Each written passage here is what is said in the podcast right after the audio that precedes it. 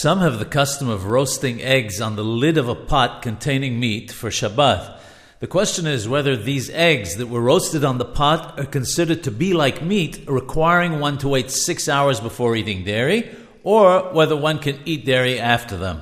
It says in Ben Ish Hai that eggs that were placed on the lid of a pot containing meat for Shabbat, where the eggs were placed around the lid, that's on the lid itself, in order to cook through the heat of the pot that was on the fire, do not require one to wait six hours.